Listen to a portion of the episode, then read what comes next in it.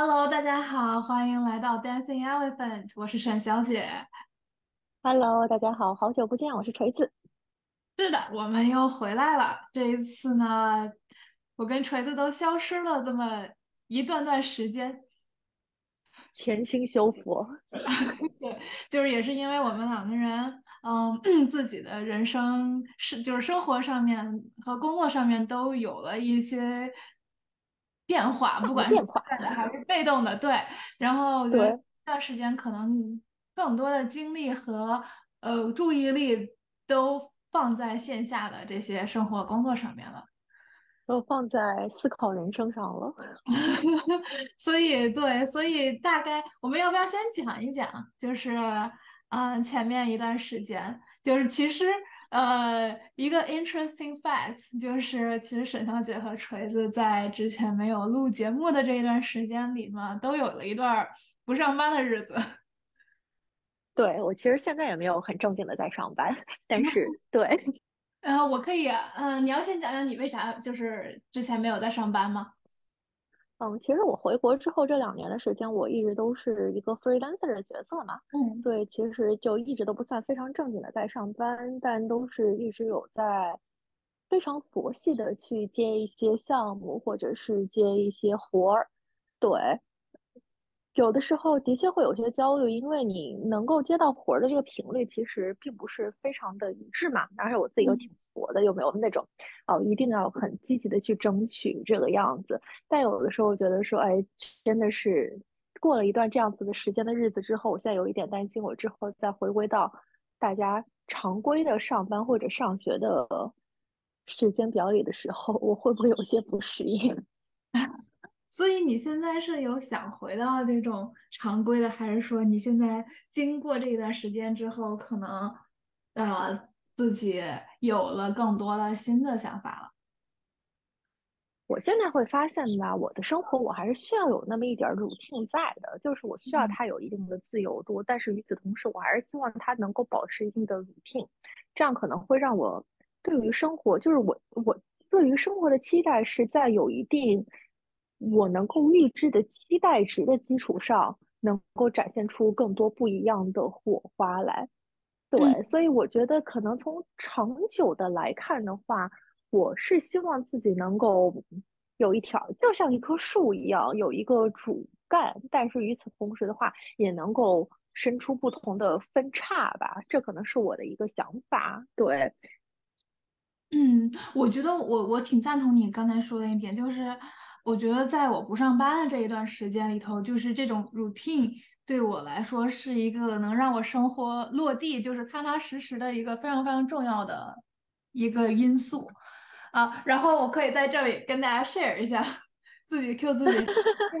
啊，自己跟那个跟大家 share 一下，就我当时呃我的这段不工作时间呢相对比较特殊，就是在北美这一次裁员的。呃，裁裁员的风波里面吧，就是因为我前段时间十一月份的时候经历了一次裁员，然后就等于是从裁员到上岸这段时间，基本上我就是属于全职找工作，然后不上，就是所有的湾区所有的人都在每天朝九晚五的上班的时候，我就没有在上班。嗯，就属于那种另外一种方式的上班，只不过上班的内容是找工作。嗯，但是我我就发现，我不知道你有没有这感觉，我就当时突然突然一下子，我突然觉得每天时间好多呀，就是我发现我就整每天二十四小时的时间都是自己都是要自己来安排、自己来支配的，就是你就算你焦虑，然后或者是没事儿坐在家躺一天或者玩一天手机，它也是二十四小时，然后或者你安排的这一天行程安排的很满，它也是二十四小时。但是这个时间，而且我发，嗯，你说，咱就变成了就是那种就是突如其来的一种，没有没有一个固定的工作时间的这个事情，让我当时突然要对自己很迷茫，对吧？就是你突然觉得说自己对于自己的人生承担了很多之前从来没有承担过的责任。其实我觉得我现在也会有，并且我觉得我在这一点上做的挺不好，因为我发现我的时间利用率并没有。非常显著的增加，在我后来会发现说，其实对于我来讲的话，就可能在有一些程度上，我的精力利用率就是那么高。嗯。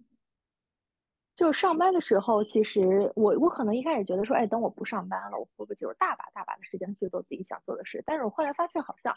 我这个时间利用率并没有以前想的那么高。我可能会比如说，哎，我真的是睡得更多了，或者是我运动的更多。哎，当然运动更多的也是一种利用率了。但是比如说，我之前有想到说，我是不是可以去做哎很多很多不一样的事情？我后来发现并没有，因为你可能有一个精力阈值，它就是摆在那里了。嗯，我你可能最多也只能做到那个份上。对，这一段时间我也意识到，就是我的精力是其实是有限的。就以前可能时候是，比如说工作很忙的时候，你从上班到下班之后，你就会发现你很累了，可能并不想做任何事情了。但是当你时间都是自己的时候，我发现就是，比如说我能集中注意力去学习，或者去做我要做的正事儿的那段时间就这么多，就是每天不可能。我我觉得我的经历就是，我其实感觉自己算是精力稍微充沛一点的人了，已经。但是就是不可能是在于，比如说牺牲睡眠或者没有吃好睡好的情况下，我能够一天连轴转，就是那么长时间是不太行的。而且我不知道你有没有这种感觉，就是你突然开始不上班了呢，有很长的一段时间。反正我自己是的，我会突然就非常变得非常的爱睡觉，非常的爱休息，就有点像把以前身体的亏空一下子给补回来的那种感觉。就是后来我就觉得说，可能是之前你在高度运转的过程当中，其实你是紧绷着神经的，其实你一直是在贷款着你自己未来的精力，在某一些程度上，因为你很害怕被抛下。大家都在全力往前跑，你很害怕被抛下。等到你自己真的是有很长时间在属于你自己的时候，你就有一种在还债的感觉。嗯，我倒是我我觉得我在那个短短的三三个月的时间里面，有你这个变化，有有体会到你这个变化。因为就是刚开始的时候，毕竟我还是有那么一个目标在的，就是我得找到工作，我要。呃，保住我的这个签证也好，还是有这些时间线上面的紧迫感。然后当时也并没有 offer 的时候，我整个人其实是非常紧绷的，并且就是对，觉得我的当时的生活重心也非常非常明确。就我觉得那一段时间也是让我，就是说我明确跟所有的 social 和其他的就是跟我找工作无关的事情都没有了优先级，就只有这一件事情是最 priority 的事情。我也让所有人都知道这个事情。这样的话，就把整个的人的重心和 focus 和精力全部都放在这上面，就有点像考试一种感觉。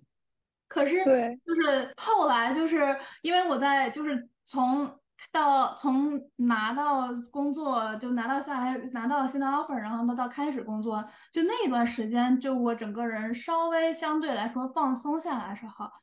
我就有你刚才说的那种体会，我就是感觉，哎，每天想做的事情很多。但是就是怎么安排，然后要去做什么？因为其实我知道我的那个最后的最后，我还是要去入职这个新公司。可是在这之前，我要去做什么？就我可能有很多想法，然后那时候也接触了很多新的项目和新的活动，但是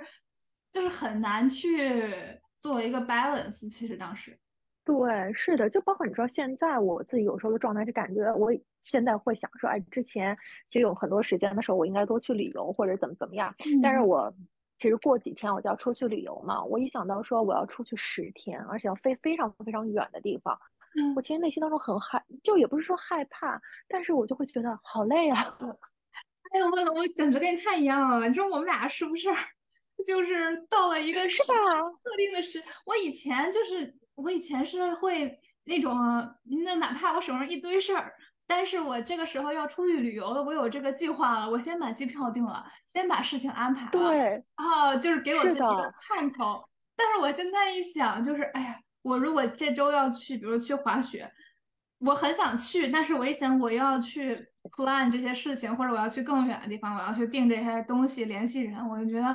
好累。就是 因为工作之外还要去 plan 这些事情的时候，我就真的就有点想躺平。对啊，是的，而且就会怎么说？有时候就会有一种我真的要去吗？对我有一种感觉，就是这个人会让我有种感觉，就是我好像现在没有以前那么爱玩了。嗯，是的，我也发现了，就是有的时候我自己也会有一点担心，这是不是在某些程度上意味着我对于生活的热情在降低？我真的有的时候会担心这一点，就。有的时候，所以就是我现在也在想，说我是不是应该去做一些什么，来尝试着让自己重拾一下对于生活的热情。因为我就发现这一两年，就是其实对我一个挺大的改变。我觉得可能在某些程度上，也是因为这个生活太过于动荡了，让我觉得说，其实之前发生的很多事情，就是很多看起来非常美好的东西，都挺就是镜花水月的。有的时候就会想要去把更多的时间去给一些，就是觉得身边最核心的人也好，或者是会觉得想要去觉得平平淡淡的日子，其实也是别有一番 滋味的。所以有的时候我也会在那方想，说我是不是自己。真的跟之前的自己很不一样了，但是，嗯，我觉得我，我觉得尽管我们这个，尽管我们俩很久都没有录播客了，但是我感觉我跟你简直是就是 感受是一模一样的。我现在也是感觉生活逐渐的趋于那种平淡和，就我会觉得有一个稳定的 routine，然后重复的那种生活是能让我整个人非常的。稳得住，非常的下沉，就是非常的呃平静的一个，而且就是能 reset 我自己的一个东西。就比如说，我就算出门旅游一趟，然后去玩，去疯玩了一圈，我回我会现在开始期盼那种回到家，每天早起，然后工作一下，然后去健身，然后跟我核心的朋友见见面，吃吃饭，然后晚上就到点睡觉这样子的生活。是的，而且我不知道你有没有这样子的一种感受啊，就是我觉得其实在我人生的前二十年，我一直都觉得我自己是一个特别喜欢 take risk、喜欢承担风险的这样子的一个人。但是我最近这两年，我就会发现，其实我并不是一个非常热爱风险的人。就首先第一点的话。就是从一个最直观的一个角度上来说，我会发现，在金钱方面，我我知道有些朋友可能会在投资方面特别的 take risk，但是我发现我不行。就是我发现我在出现亏损的时候，的确会对我的心理产生一定的影响。然后第二点的话，就是我会发现，当我对于这个事情它最差能够差到什么地步，没有一个很好的预判，我觉得它不在我的掌控范围之内的时候。我会觉得特别的无助。后来我就发现，说我之前喜欢哎承担的所有风险，喜欢去尝试的所有东西，比如说哎去各个国，去各个不同的国家去尝试不同的行业，他们有个共同的特点，就是他们所有的事情都是在我自己的掌控范围之内的，我都知道我自己的兜底儿在什么地方。但是我最近。可能你在长大之后，你要承担的风险其实是更多的。你有的时候你是不知道那个兜底在什么地方的。然后在这个时候下，我就会发现我对于风险的恐惧程度是有一些超出我的想象的。嗯，但是我觉得，嗯，从另一个角度上来说，在尤其是就是这一年多的大环境下面，就是其实很多事情你做一样的选择，面对的风险。包括以及就是我们慢慢就是长大吧，呃，做很多选同样的类似的事情，面对的风险可能比你小，就是年在年轻的时候，在早几年的时候要更大一点。对对对，就我觉得我一直以来我都非常的反对年龄焦虑，但是我最近我就开始出现了那么一点点的年龄焦虑，就有一些觉得。有时候就会觉得说，哎，我毕业之后这段时间都在干嘛呢？你知道那种感觉吗？但是这个时候我要 recall 我咱们当时之前播客里面那个谁听他讲过的那句话，说不定我们的巅峰时期在六十岁，所以不要焦你知道吗？然后你知道我最近就迷恋上了一件事儿，我最近迷恋上一件事叫算命，你知道吧？哦天，我跟你说，这个简直，我我这个这个过。这这一期我们俩简直太有共鸣了！我跟你说，我当时这个不怕不怕讲出来，这我当时在找工作那两那那两个月，基本上每周都在花钱算命。哦，我也是。然后你知道，我们俩有个共同的好朋友回国，他带我，我就我们俩出去玩儿，然后我们俩就一起到寺庙里面去求签，然后我们俩就坐在地上解了一个半小时的签，你知道吗？对，就是湾区的那个叫什么来着？三号线那儿有一个有一个寺。当时我在找工作的时候，也跟朋友一起去。就是，actually 就是下午时候，我们正在聊工作的事情。然后我说：“哎，小红书上这边有一个地方就算命求签的，说要不要去拜一拜？”然后走啊，然后我们就趁着那个关门之前过去拜了一下。我知道那个地方是的，对，然后我就后来发现说，就是嗯嗯，你说，我觉得算命这事儿，你觉得它对你的心理就会有很大的心理作用吗？我觉得会有，我一直都把算命当做一个 therapy session，你知道吗？你是我觉得他们也很像啊，therapy 了，因为他们你跟他们在分析你的想法，然后再给你对一个对对对对，就是特别是你知道就。之前我又跟朋友说，我说，哎呀，我就好担心啊，我这辈子我能养活我自己吗？然后怎么怎么样？我朋友后来跟我说，我帮你看了，你这一辈子吧，可能在外滩买一个什么别墅还是有点困难的，但是你这辈子衣食不愁，有钱能花还是可以做到的。我说好，有你这句话我就放心了。包括之前觉得对于很多事，特别是我觉得。你在工作的三四年中，你会非常的容易对于你要下一步做什么有一种非常强烈的迷茫感，特别是现在 Chat GPT 是吧？你看到 AI 现在这么猛烈一个，你真的会有一种非常强大的感受，就是哦，我随时随地你都会感觉你可能要被这个时代所淘汰。那么你下面一步到底要做什么呢？我觉得我经常会陷入这样子的一个沉思，所以我特别喜欢去跟算命的人聊，说，哎，你觉得我应该在哪一个方向上？你觉得我我的天赋到底在什么方向？我有就或者说，我可能就会问他们。我这辈子还能找到我的，就是最有热情的那一个点吗？然后反正大家都跟我说说，我现在就是属于黎，就是黄昏前，哎，是黄昏前的，不是叫做黎明前，sorry，不好意思，黎明前的黑暗。然后就跟我说，我这两年应该就能够找到自己。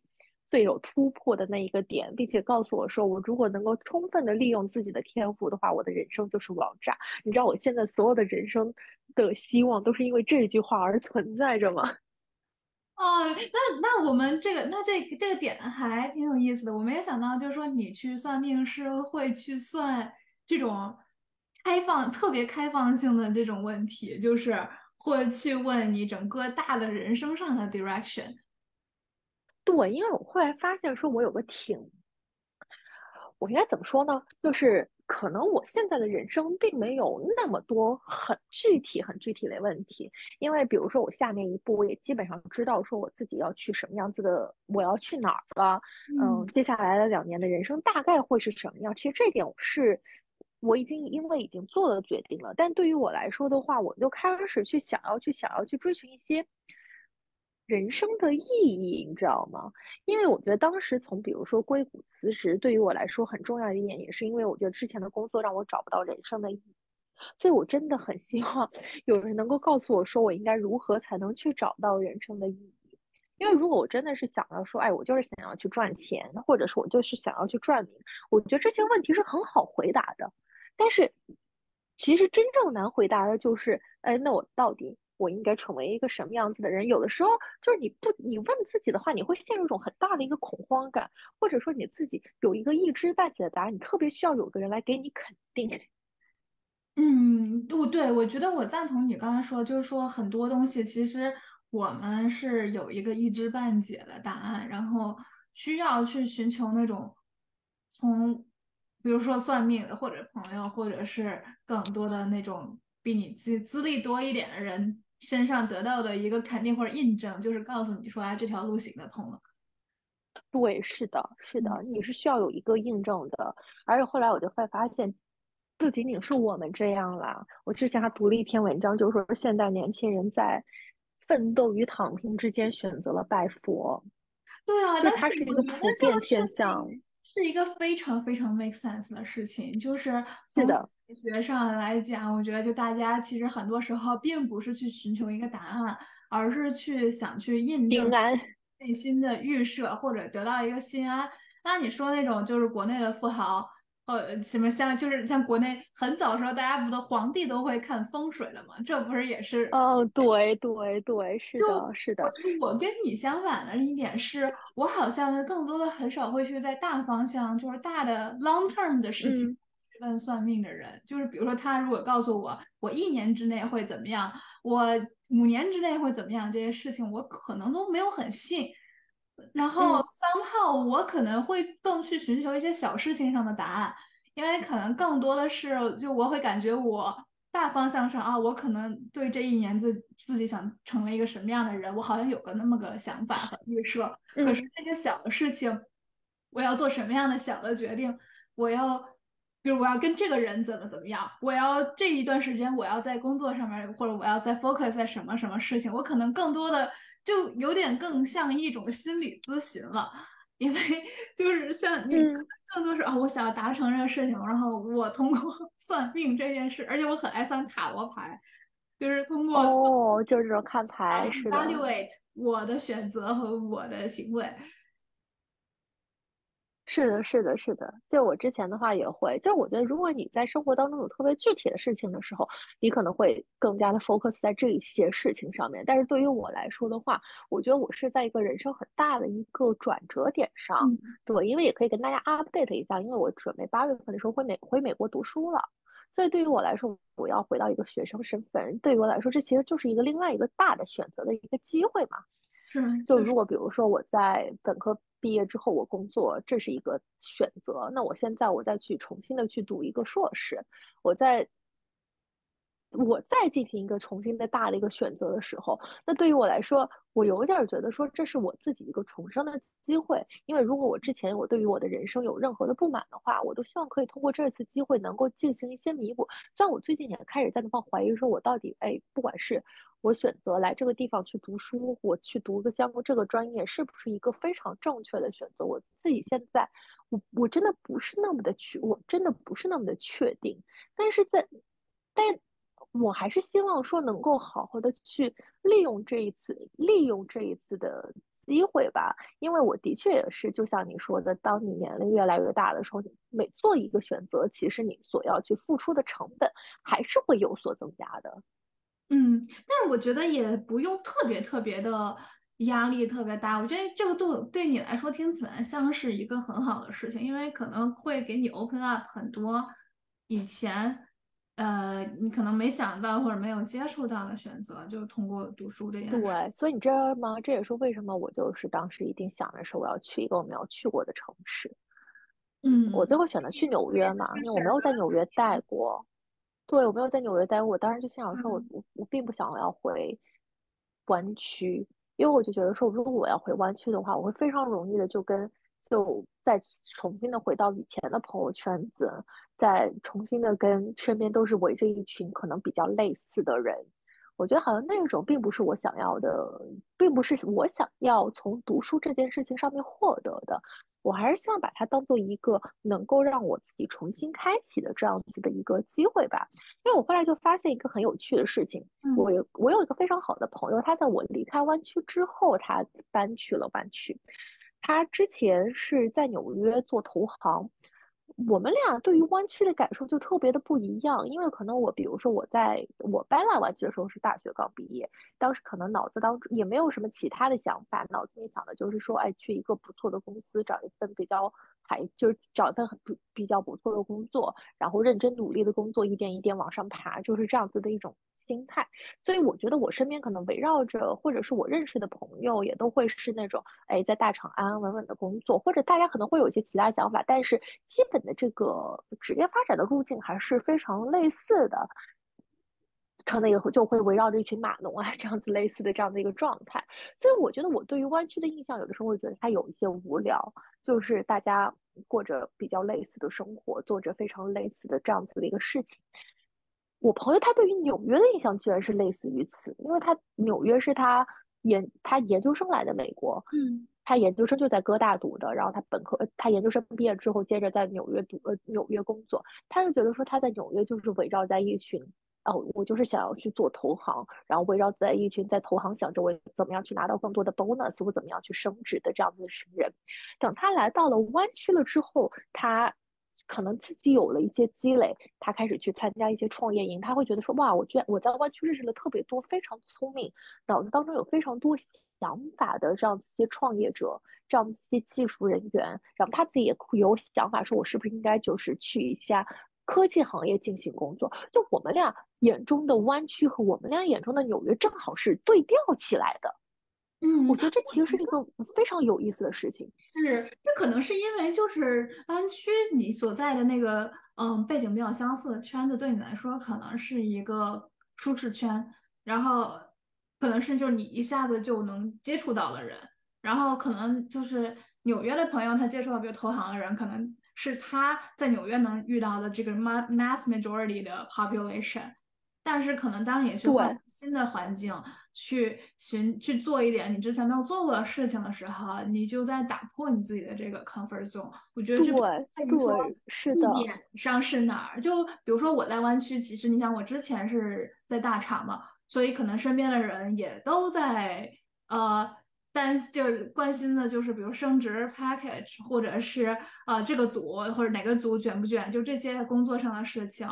然后，呃，因为也是在我不工作这段时间，我也有机会，就是去认识了一些，比如在 startup 或者是在读书的人，然后去接触一些这样子的人，你就会，我就会发现，就是每个人，就因为你背景不一样，然后每个人背后的 story 也都很有意思，所以，嗯，就所以这个思考已经就不再仅限于，就是说我怎么样在大厂生生生存下去。然后哪家公司的食堂好吃？就这个没有说没有说踩一没有没有踩的意思，但是就是就会好像包括就说呃，你我也会接触到一些创业的靠谱的不靠谱的 idea，然后自己有一些想法在里面，就是感觉呃，可能你可能你接触的不同的人的样本越大的时候，你可能就会开始觉得这个地方开始变有意思了。嗯，是的，我觉得一定是这个样子。就是一一个地方到底有没有意思，到最后的话还是要有人来决定的嘛。我一直都是还是蛮相信这一点。只不过对于绝大多数人来说，你换一个城市生活，或者是你人生有个非常大的转变的时候，才是你自己能够去打破这个舒适社交圈的一个助力。很多时候，大家是没有这个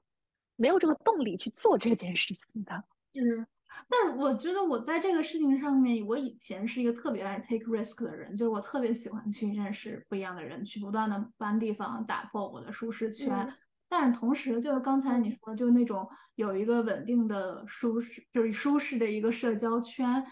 这个事情现在对我来说又变得，就我现在突然会觉得这个事情很重要，因为，呃，像沈小姐现在目前并没有打算搬家的原因，就当时即使在找工作的时候，我也不是很想搬家。是因为我感觉我好像没有那么喜欢，呃，去到一个新的地方，去到一个就是我没有什么特别 close 朋友的新地方，然后再去 social，再去认识新的人这种愿望了。我有时候也会觉得有一点，就是你会希望你身边。就其实我觉得这也是一种 routine 嘛，就是你身边你的朋友或者是一个比较熟悉的这个环境，对于你来说你也是一个 routine，因为你在这个环境当中你没有觉得不舒服，因为我觉得你之前你不停的去尝试，其实你是想要去不断的去看去磨合，看一看哪个地方跟你之间是一个最佳的一个匹配，嗯，但是当你看过很多不同的东西之后，其实你自己是有一定的。判断力的，你以前可能只能用最笨拙的方式，就是我亲自把自己放在那个里面去尝试，然后你才能够得出答案。但是我觉得现在可能就不一样了，现在是你可能多胆几眼，或者说你多聊两句，你就知道你跟这个地方是不是一个 good match。嗯，确实是这样子的，确实是。然后我觉得，因为我我后来就发现说，就是你说你说。我说，感觉就是也不太会去花很长的时间去跟人也好、圈子也好、环境也好去磨合太多。就是我可能自己已经有自己的一个 set of the rules，就是啊，我想要这样子的生活。我不管在哪个地方，我想要保证我有这样子的一个圈子和一个生活。然后是的，嗯，对，是的。而且另外一个角度上的话，我是觉得。你真的是，我觉得人是会变聪明的。我最近也有可能会有一些团队会来找我聊啊，或者怎么怎么样。我现在就发现说，好像我跟别人聊了十句之左右，我就知道说我愿不愿意跟他一块工作。嗯，确实，嗯，就是洞察力变强了。我觉得这个是两方面的，就是一个是我们可能确实变聪明或者变智慧了。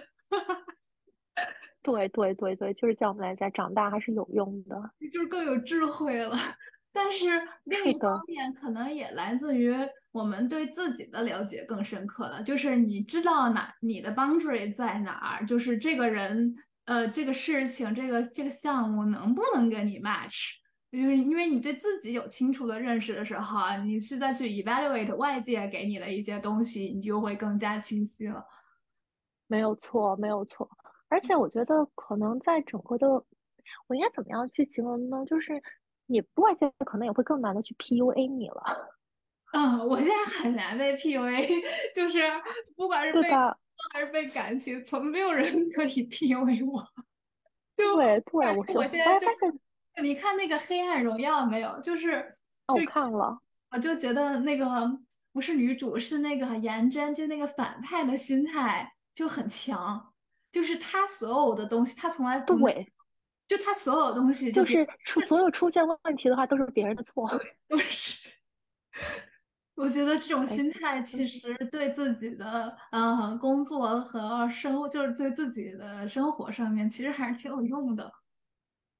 对，是的。然后我就现在发现，说我之前可能之前还会觉得说，比如说呃，跟以前旧朋友的关系变得不再那么亲近啊，或者怎么样，会有些难过。我现在一点都不会难过了，说这。话，我就会觉得啊，没事儿，下个更乖。对，而且或者或者，我觉得就是，嗯，比如说朋友之间，我也有，就是会感觉，哎，话是不是变少了？但是我以前可能就会觉得，哎，我是不是要需要去做点什么？但我现在就觉得，就顺其自然吧。如果是真的感情比较好的话，其实也不在于多说那么几句话，或者是多多出去玩那么几次，就是啊，而且就大家可能。现在就是每个人都越来越忙，越来越有自己的生活，那人家的重心可能跟我的重心也不一样，所以就好像既不是我的问题，我就我那天我之前就是有一次我们就是在滑雪的车上在聊一些人生啊三观，我就发我就跟他们讲讲，我就觉得我现在的我现在对事情的看法就一句话，就是 it is what it is，对，嗯。对，是的，我觉得就是这个样子，就是好像你会，我后来就也会觉得说，其实爱算命这一件事情，也是一个认识到自己并不是无所不能的一个表现。你知道有很多事情不在你自己的一个掌控范围之内，那其实你认清了这一点的话，你对很多问题就会变得更加的淡然一点，就是你会知道说，哦，那其实，嗯，事情就是这个样子。那可能对于你来讲，你没有办法用。在不，你比如说，你没有办法从现在的眼光去评批判你之前做所做的任何一个决定，因为你之前所有决定肯定也是在当时你会觉得对于你来说最好的选择。嗯，对，我觉得，嗯，我挺赞同这一点的，感觉就是其实去回头看太多，其实没有太大的意义。是的，我觉得就会看到最后，我回头就没有什么大。这我觉得也是我这两年一个其实挺大。的一个感悟吧，然后另外一个的话，就是因为我觉得可能这两年实在是在某些时候，你知道太魔幻了整个世界，然后所有的事情对发生了特别多，你我觉得超出了我自己想象之外的一个事，想象之外的一个事情，所以我觉得我在对于我自己的态度上面，也可能会更加的宽容一些。嗯，就是你，你会在以前会把很多事情归因到自己身上吗？我觉得我会，就我现在我可能还是会有时候会觉得说，哎，我是不是做一些什么东西，然后情况就会有太就会有不一样的改变。但是我开始慢慢的会觉得说，其实每一件事情的发生，就发生在我身上的话，它可能还是会有一些道理，或者说它还是其其实是给我的一个。启示和礼物吧，对，我不太会，我觉得至少他可能在现阶段与我的状态还是所相匹配的，对，所以我可能会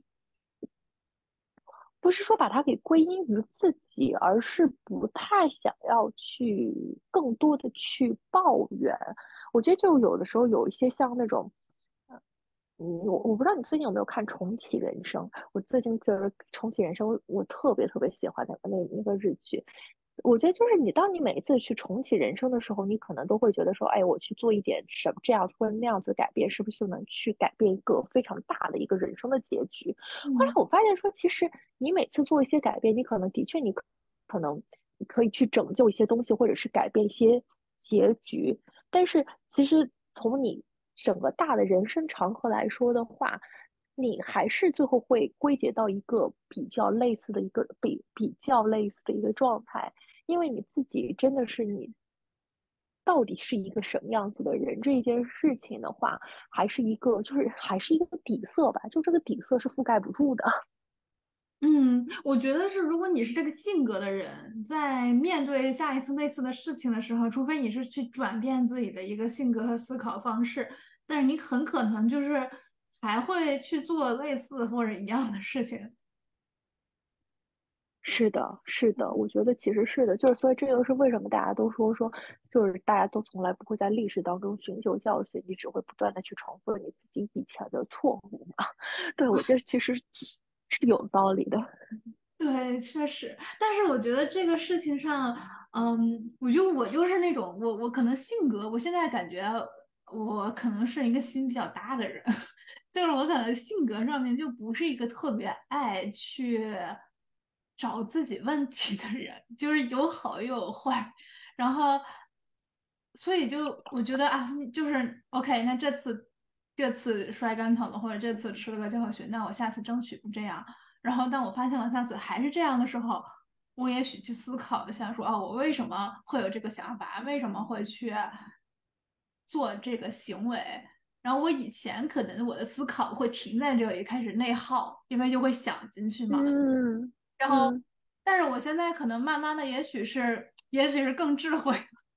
就是呃，可能没有，可能会没有那么长的这个内耗的时间，可能慢慢的就说，OK，我是由于这个情绪或者这个这个思这个这个想法，我做出这个行为，那我下次还要不要这么去想，这么去做呢？或者我下次是不是可以控制自己不这么做，可以自己更 take control 一点？然后我觉得慢慢的就是我整个人的情绪和呃情绪和整个人的心态就开始没那么多的内耗了。就但是我也很担心，同时在这个时候我也很担心另外一点，就是我没有那么多思考之后，我会不会对很多东西就本该去想，仔细想一想，仔细去想，就是仔细去反思一下自己的东西变得麻木了。我觉得有的时候就是问题就是一体两面嘛。我觉得就是内耗的话，你可能内耗的是你没有办法改变的结局，或或者是你没办法去控制的东西。然后反思的话，是你反思你可能自己可以去控制的这样子一个部分。我觉得它其实是可以去分开来看的。我之前我就跟我有一个朋友在那上说，我说哇，我觉得我好佩服你，因为我觉得我经常会被我被我会被情绪挑拨。就是我自己是一个很容易被情绪激起来的人。我说你好像从来就很少不会被情绪激起来。他后来跟我说，他是一个诉讼律师。他说你在法庭上的话，经常会有对方律师是试图用激怒你的方式让你失去理智。所以他觉得他在整个的过程当中，他就已经被训练成了他能够完全的去分开情绪和分开事实这两个部分。但是我觉得，就是对于情绪的话，你没有必要去完全的否定它，因为就没有一个人可以去脱离掉自己的情绪。我觉得就是在某对于某些问题时候的无力感，是一个非常非常正常的一个表现。就包括我觉得我到现在我都非常能够理解叶文洁降临派的人。我觉得你这种无力感就是一种是一个是一个很很有很就是非常正常的一个。人性的一个体现，不要去试图的去跟他进行太多的对抗。我觉得，如果你觉得这个事情给你带来了内耗，那你并且内耗这件事情给你带来的损伤是大于你觉得不反思的这个损伤的话，那么我觉得你就先选择不要去内耗，因为我觉得一个。人生没有办法既要也要，这也是我最近我觉得得出了一个非常大的一个结论，就是我觉得一个就是小的时候你会觉得说这个世界上所有的美好我都要，然后我现在的感觉就是这世界上所有的美好可能谷爱凌可以得到吧，但是我是得不到的。但是我感觉人是有这么个过程，就刚开始你会觉得，哎，这世界上所有的东西都是好的，都是都很美好，都是很很阳光、很乐观的。然后可能你受了一点挫折之后，会觉得，哎，这世界怎么这么惨，对我怎么这么不公平？但是可能你再多受一点挫折之后，就会觉得，呃，这世界上就是有那样了，是吧？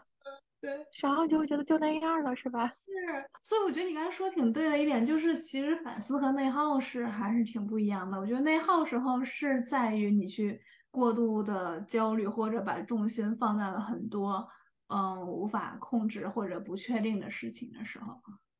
是的，是的，我觉得怎么讲呢？就是我觉得其实现在就我之前就在那方想说，哎，人家都说三十而立，三十而立。有时候我心想说，我都这么大了。但是后来我一想说，你想想看，古代人都是几岁出社会啊？我说我们我们几岁出社会呀？古代人那时候的社会才多大呀？我们现在的社会有多大呀？我们现在就我们现在已经很了不起了，好吗？嗯。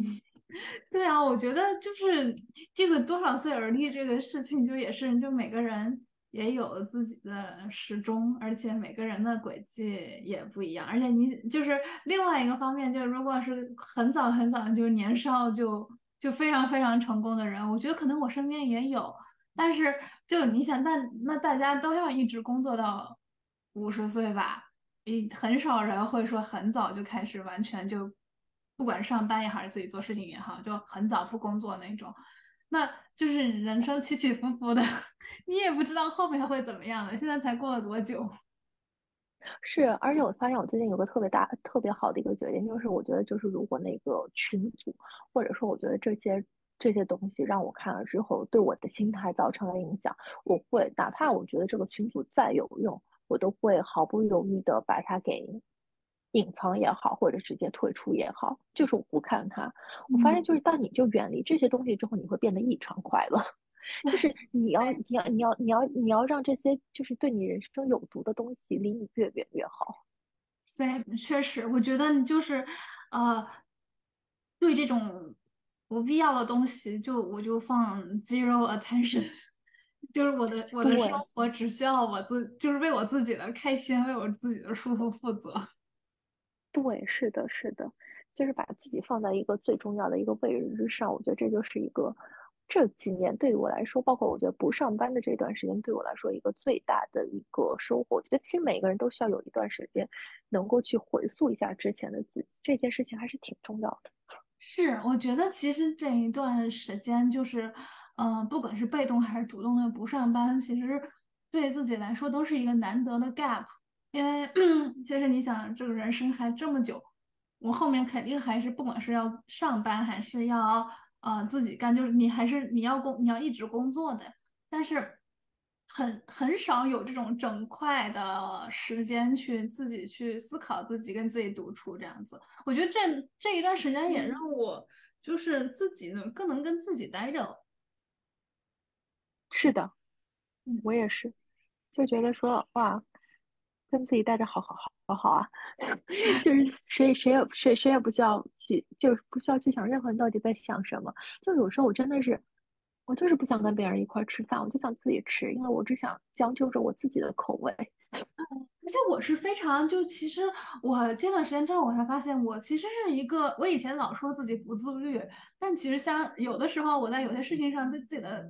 自我管理和自己的规划上其实相当的强。就比如说，我会觉得任何让我排队的吃饭都很浪费我时间，我就不喜欢排队。然后是的，嗯，有的时候如果有事情的时候，我也不是很想等别人，或者是要花那个时间去约一个饭局。那我觉得这时候最快的事情，可能就是我，比如说我自己去吃个饭，或者就是下班了，我要想去运动，去上个课，上个瑜伽。就觉得 OK，我我 OK 自己做这个事情的时候，我好像就不想去花出去那个时间和精力去找一个人陪我一起。是的，对，是的，就任何事情还是那句话，就是任何所所有的事情还是要以自己为主。毕竟我觉得很多东西就是有时候就确实自己待着比较舒服。是的，没有错。哎，那我有一个另外一个问题，就是，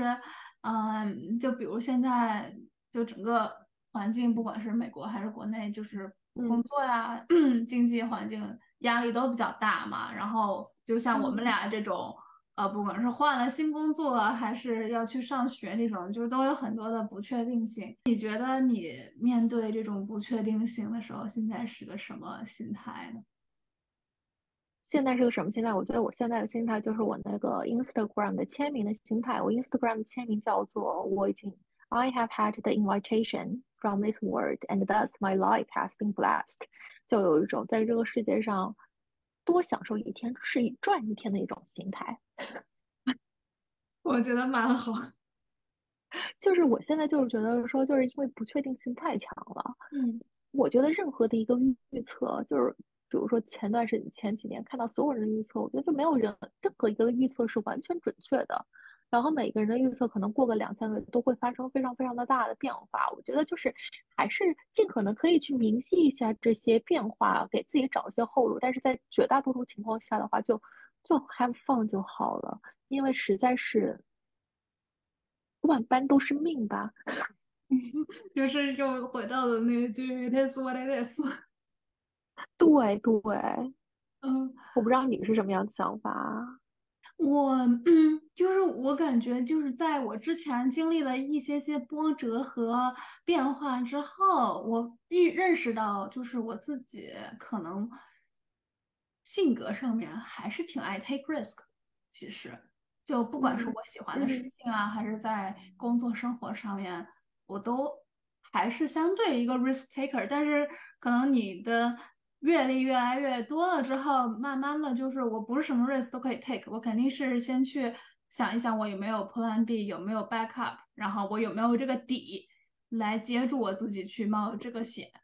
但是，嗯，就如果你摆在我面前几条路的时候，我可能还是会去选那种让我看起来更有、更 fulfilling，然后更 exciting 的事情去做。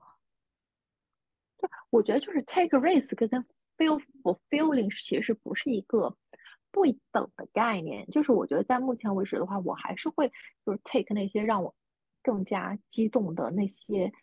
我我我不会为了求稳而求稳，但是我觉得在某些在一些时候的话，我不会，我觉得不会再像以前那样子的莽撞，或者我觉得当一个东西它的它我我觉得它超出了我的兜底范围的时候，我自己可能会，我觉得它对我来说就不是那么 exciting 了。嗯，我我理解你说的意思，就是这个这个不确定性超出你能承受的东西的时候，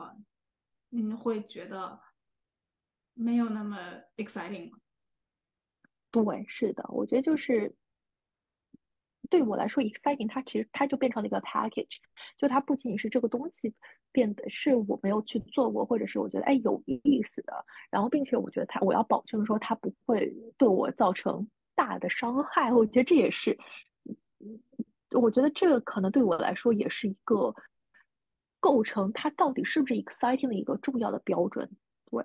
嗯，就是它的它的负面的影响是不是能承受的一个一个。对，是的，但是我觉得桑胖现在来说也不是，嗯，也没有到要不要 take risk。但是我感觉就是现在大环境已经慢慢让我意识到，就是我可能就是要学着跟不确定性共存，就就是因为你的共处，对，是对，的。就是我觉得不管就我可能是很 OK，比如接接受呃工作上的变化，或者是住的地方就是生活的变化，或者是感情上的变化，我觉得这些东西好像就在这一两年之后变得就没有那么那么大了。是的，就是我觉得我自己依旧非常的去拥抱变化，但是我觉得我自己会明白说，就是在变化当中，我自己去寻需要去寻求一些对我来说我能够抓得住的东西，就是变化不是无头苍蝇的随意乱撞，而是其实是在有序当中你自己，而是有序当中的一个波动吧，我觉得应该是这样子的一个状态，对。嗯，确实，我也觉得是，就是，呃，就回到刚才我们俩就开头时候说的嘛，就很多时候那种，呃，routine life，然后规律的那种生活上的规律性是那种让你能够面对这个变化的一个办法，算命也是一种。是的，没有错。嗯，对没有错，没有错，没有错。就是你其实，就是我觉得，如果每天都是一种无序的变化的话，大家都会觉得有些慌张。其实大大家，你对于一个变化的承受值的话，我觉得就在一定程度上也是你自己对于自己的信心值的一个，就一个划分嘛。就是你知道，在这个变化当中，你自己是你自己是安全的。就像我觉得，就是你再喜欢去 take risk，如果你自己知道自己不会开飞机，应该也不会去直接去开飞机吧？对，因为你知道，你这这个对于你来说不是一个安全的选择。对，是，嗯。我觉得另外一个变化就是，可能比如说吧，我之前曾经想过去当 digital nomad，去就是到处旅居工作。但是就经过这一两年之后，我意识到好像我的工作 style 并不适应这种，我生活可能也啊，我也不适应，我也不适应，我也不适应。我后来就发现说，就是比如说，就是我我我在一个地方有个家，然后我到处跑，我是开心的。但是让我就长期就是做一个。数字游民，right？我会发现说 no way。Yeah，exactly。我觉得我需要有一个稳定的窝，然后跟我的猫有相处的时间，然后再有一些对，是的，到的朋友。对，没错。对。但是同时我也很 respect 的那种就是可以到处跑的人，我觉得这是我也很做不到的事情。对对，我觉得就是现在我就明确了，就是我的变化要在一个，就是像。那句话说的就是在一个有序的之上，它可以有一些变化，但是我还是需要有一个稳稳的东西，能够让我觉得说，哦，就算所有的这些变化都不复存在的时候，那也许还有一些东西是我可以掌控的。我觉得这一点对我来说还是蛮重要的。确实，我感觉我跟你这个方向上是一模一样的。所以今天呢，沈小姐跟我是聊了聊我们在这种很不确定性，然后人生发生了很多比较大的转折的时候。我们俩的一些人生的感悟，就我们在说我们人生的感悟的时候，我们家猫也在旁边非常认真的听，并且时不时的发出喵的叫声以示赞同，是吧？我觉得就是怎么说呢？就是到了现在这个阶段，我们开始逐渐的明白，人生当中有很多事情不，并不是我们想让它成为什么样，它就是成为什么样的。但是这并不影响我们人生的精彩程度，也不影响说我们希望能够在这个社会。在这个世界当中，继续去留下些留下些什么，继续去做些什么的这样子的一个愿望吧。只不过说，我们不再去拘泥于某一个非常确定的、完全不能更改的目标，而是想自己也放在这个波动的世界当中，跟着他一起愉快的去探索。所以我也不知道说。也许我觉得再过几个月，当我再回到美国，然后沈小姐的工作也工作了一段时间之后，我们可能又会对人生有一种新的感悟。但是不管怎么样，我觉得在目前来看，我们俩都非常的期待或者非常的享受现在的这样子的一个转变的时光。我们也希望说，在这个过程当中，我们能够尽可能的去抓住一些我们自己能够抓住的东西，让我们的人生在一个。变化当中还是能够有一些有序的存在。其实我也不知道大家对于自己有没有跟我有没有一些跟我们类似的想法和感受。如果您有类似的想法的话，也欢迎给我们留言来跟我们来聊一聊，说在过去的这样子一个非常波动的世界当中，大家对于自己的人生，对于自己的生活有没有一些新的想法和感受？好的，今天的节目到。到这里就差不多了，我们嗯，我们回来了就会好好更新。我们我们争取就是下一次你们叫什么变动生活中 稳定的一环。对 对，没错，我们会尽量让它就变得更加的有序一点。好的，感谢大家，我们下次再见吧，拜拜。啊，大家再见。